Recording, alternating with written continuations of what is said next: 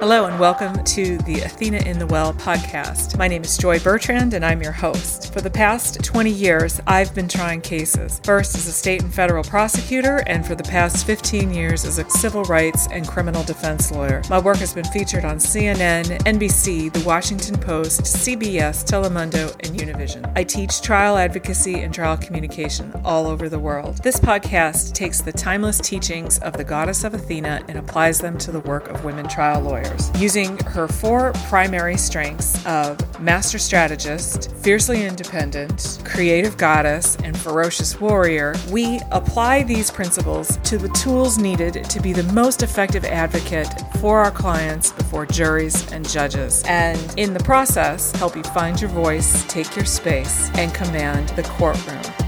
Welcome. Today, we're going to be talking about the lower right hand quadrant in your XY Athena axis that discusses the trait of fierce independence. And um, it's been a couple weeks since we posted an actual Athena teaching podcast, and it's because I have really struggled with this independence quadrant. And I, I don't know what to tell you other than initially when I was writing the Athena in the Well book, the independence quadrant actually felt like the one that was going to be the easiest to work on, the one that seemed the most obvious. And I was worried initially that we wouldn't have enough meat in it because we're talking to professional women. We're not talking to women who are scared to go out into the world and assert themselves. And for the most part, we're talking about women who make up only 30% of a male dominated field uh, full of aggression and kind of still that gl- glorifies uh, male misbehavior. So I was struggling initially with this, and I thought we would just talk about Athena the Virgin and that theme and talk about the sexuality of it. And that actually has become uh, almost a distraction to the whole conversation. So today we're going to talk about independence as it's come together here and uh, put an Athena spin on it and take ownership of it when I sat with this fierce independence, one of the things that crystallized is that it actually is going to be the most challenging of the quadrants and call for the most personal reflection. So, strategy, we can talk about mindsets, we can talk about practical things to make yourself a better strategist. With creativity, we can talk about growing uh, right brain strengths and tapping into your innate creativity that all of us have. So I think we just kind of tamp it down sometimes. And the warrior stuff about discipline, physical strength, and being in fighting form. That stuff is actually feels very natural to talk about, but talking about independence and what it takes to become independent was was pretty intimidating. And then in the process of putting together what some really cool upcoming uh, bonus content and talking about independence, one of the things that kept coming up for it was the need to define values, your core values, your non negotiables. And that a lot of people avoid that exercise. And I think it's in part because we're kind of afraid to get honest about what some of our values are. We think that they're not going to be popular or they're too old fashioned or they're too out there you know, one direction or another. So we we we tend to actually tell ourselves that our values aren't cool that they're not going to be accepted if we're honest about them. And yet those values those core principles that define you are what define you. They're what make you you. And it's it's time to shake the shame from that. Um, and if you're not sure about how to define your values, and I'm not talking about just things you like or the goals you have for your life, it's those things that are really your framework. They're in your bone marrow. No one's going to talk you out of it. No one's going to change your mind. And you know when they're speaking to you. If you have any if you have any question about where to start with this, exercise, look at the most courageous decisions and actions you have taken in your life. Look at the times when it's been scary and you've said, I'm doing it anyway, or I'm not doing it anyway, no matter how scary it is. those courageous choices were created and supported by your core values. So, when we talk about being an Athena and being fiercely independent, we are talking about a woman who is in intimate connection with her core values and is willing to stand in her truth even when it's hard. An example that's really been haunting me for the past couple of weeks as we've been developing this uh, podcast episode is five years ago, my college alma mater, St. Mary of the Woods College, uh, which was the oldest Catholic liberal arts college for women in America, announced abruptly to the alumni and other constituents that it was going to go co ed. And it was, I, I, can still remember where I was, what I was wearing, the, the birds chirping outside when I picked up that email. And at the time, I was my class's fundraising leader, I was the class agent. I sat with the email, it just shaken to my core. And my phone started blowing up with other alumni trying to get me to get on board with this and trying to spin it. And um, after about 30 minutes, I sent an email to the Board of Trustees, President's office, saying I immediately resign my position as the class agent for the class of 1991. And that started me on a journey with that institution of taking strong stands about things I didn't even realize were that important to me until faced with their loss. And I, I got to tell you, it was not easy. I got a lot of pressure to uh, at least support the idea of men on the campus and men in the campus learning program. And, and I couldn't do it. It was not something that I felt A was consistent with the values of the college, uh, but B consistent with my values and the emphasis that I personally put on single sex education in general. And that's a very personal thing. I don't expect anyone else to agree with me. I don't expect anyone else to say that I made the right call, but I made the right call for me. And, and a lot of other alumni of the college who then joined me in standing up to the college. And I lost friends over that. I learned a few weeks into the very tense time during this transition that I was not welcome on the campus. That alone was just heartbreaking. And yet, I look back five years later and I am at peace with the position that I took, the action I took in concert with that intellectual position. And I've actually made new friends who I didn't know that well beforehand, but agreed with me on these fundamental principles of what that college stood for. So I use that example here as an example of where I actually had to get real clear about what my values were and some of these things I had kind of just taken for granted and thought either everyone agreed with me on, apparently not, uh, but that I hadn't really had to sit with and say, well, now I'm being shown what this looks like if these values are trampled on it. Am I going to tolerate that? And in that instance, I said no. In the history of this college, I want to be noted for one of the people, as one of the people who said no to this decision. And so look at in your own life where you've had to take those kinds of stands and what had to go on internally to build up that courage and to just say no or to say yes, we're moving forward. Absolutely. As we do that, one of the things that we also can consider is what happens when we don't act in concert with our values. We have all done it. And in fact, I would say one of the challenges in this life is to get congruous with your core values. We've all stayed in romantic or professional or social relationships that we that just didn't fit who we were. For example, you go out on the second date with a guy when there's just something that's just not right about him. You, you don't know, you can't really put your finger on it, but he's not the right guy. There's something just off. Yet you go on the second date and then the third, and then you end up married to the guy, you know, because something was saying, well, I don't want to be judgmental. I, or just, you know, well, that's who am I to be who am I to say something? Or there's other values that started to get put in conflict with your core values, and you chose that maybe those cheaper values over the core. Um, you stay in the job with a company that doesn't represent your core values, and you know because your stomach ulcer gets worse and worse each week. Or you avoid that difficult conversation with a good friend about an important problem because you don't want to make waves, you don't want the conflict. I get it. You know, you can insert your own litany here of all of the times you wish you'd taken a stand, all the times right now, maybe your your internal voice is screaming at you to listen and to make a different choice. That's what we're talking about here in this conversation and the conversations that follow on this podcast. We're going to help put those compromises of your values behind you and once and for all help you stand in your truth.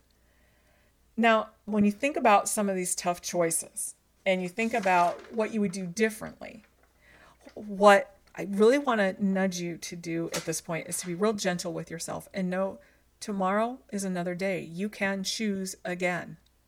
You are not stuck in a pattern of repeating those decisions and those actions that do not fit who you are. So so know that we all do it. And this is a challenge and to me that is the challenge of becoming truly independent. And imagine, if you will, the strength of a woman standing in the well of a courtroom, standing on the steps of a courthouse, standing in her own home, and saying, Enough. I will not stand by and let this happen. I will not tolerate injustice, however you define that. I will not tolerate this wrong. I must act to fix this, to fight it, to speak up, that kind of person has a great deal of power. There's a great deal of vulnerability in coming from that place, from coming from your truth.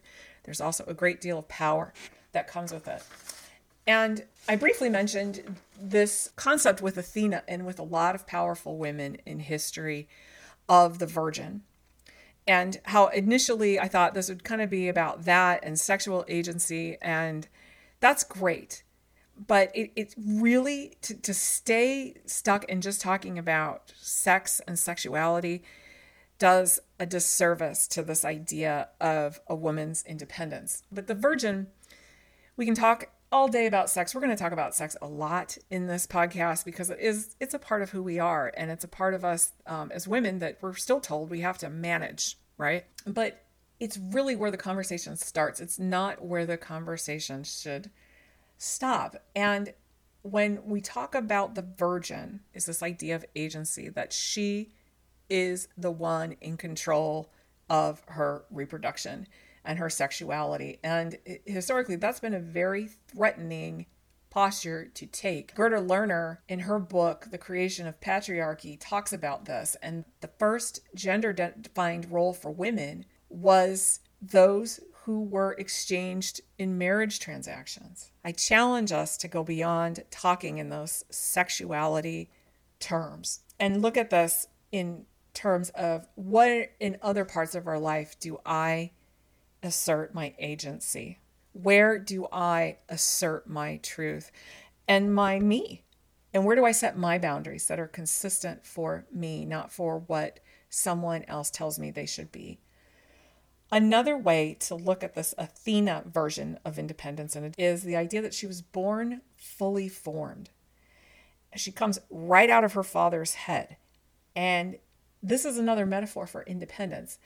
Athena doesn't need to be made into anything. She is self defining from the outset, she's self determining from the outset.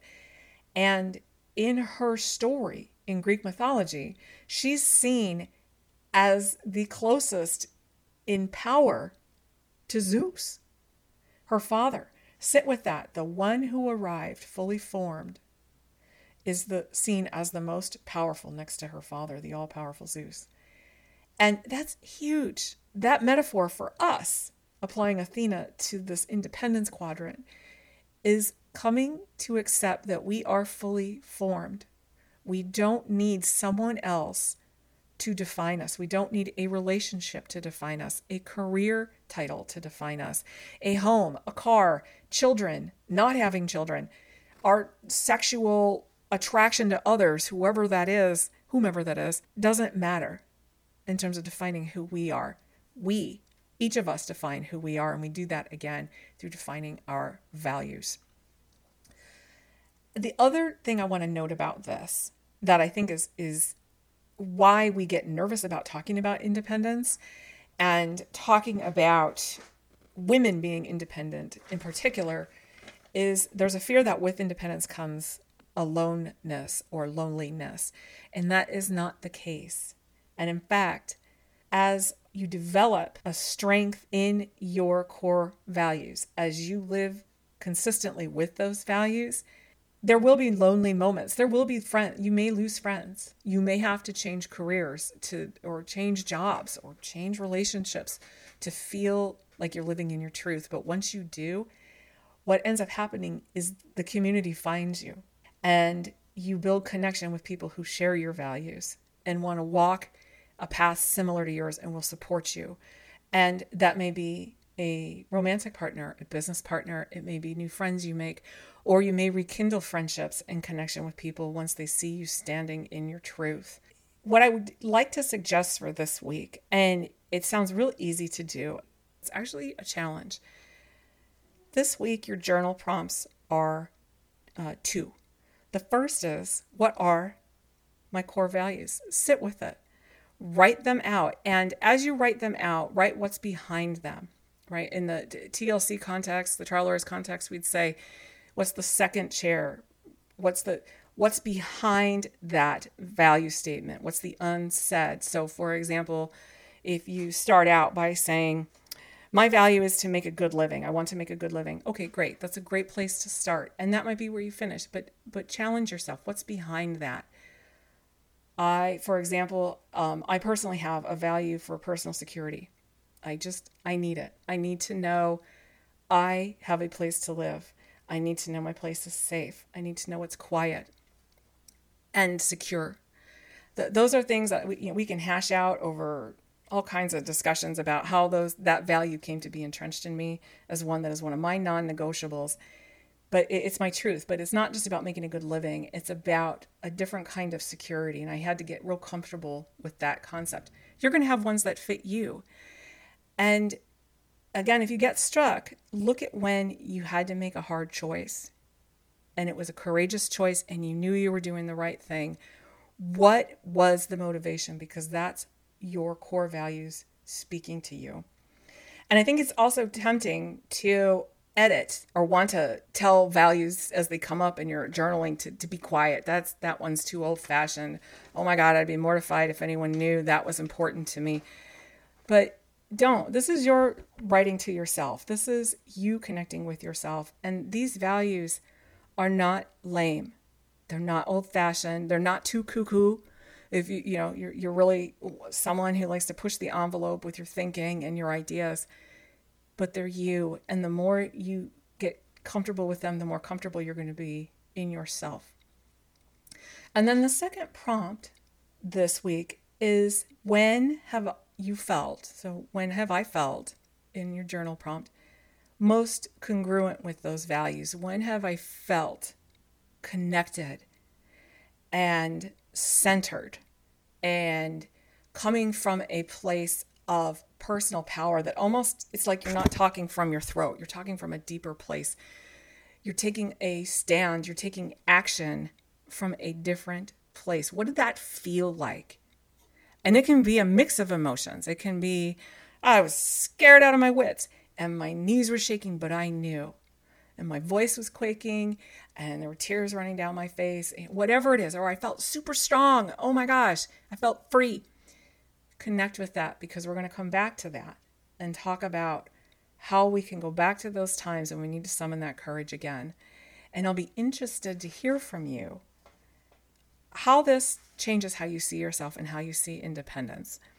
It's going to be something as we build this curriculum and we work one on one with you that we can find a real richness. And I look forward to hearing about your values and learning more about you at that depth. It's going to be very exciting. And I'm, I'm real happy we finally made this breakthrough with this topic because I actually think this is going to be where we can do some really, really cool work together, one on one and as a community. So thank you for tuning in this week.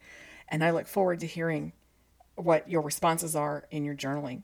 Thank you. Hi, everyone. This is Joy Bertrand, your host and creator of Athena in the Well. I wanted to take a quick moment to personally thank you for listening. I cannot tell you how amazed and humbled I am to the response of this program. And more than that, to the caliber of trial attorney, and by that I mean you, joining me each week. All of us benefit from the collective wisdom, support, and brain trust of our fellow Athenas. And to do that, you have a personal invitation to join our tribe. You can accept my invitation by going to www.athenainthewell.com slash invite. Of course, there's no cost to join. It takes five seconds to sign up and ensures that you will be the very first to receive all the insider tools and resources that I only share with the Athena tribe. It also gives you red rope access to our tribe on social media, where you can share your questions and experiences as you evolve as a child goddess. I honor your faith in us, and I would never share your email address, but I will selectively send you the latest news and tools if and only if I think it's worth your time. Thank you again for listening, and I really look forward to getting to know you and your practice. I am honored to be your guide as you journey to find your voice take your space, and command the courtroom. Now, let's get back to helping you connect with your inner Athena. Thank you for listening to the Athena in the Well podcast. Join us each week when we apply the lessons of the goddess Athena to the lives of women trial lawyers, helping you to find your voice, take your space, and command the courtroom.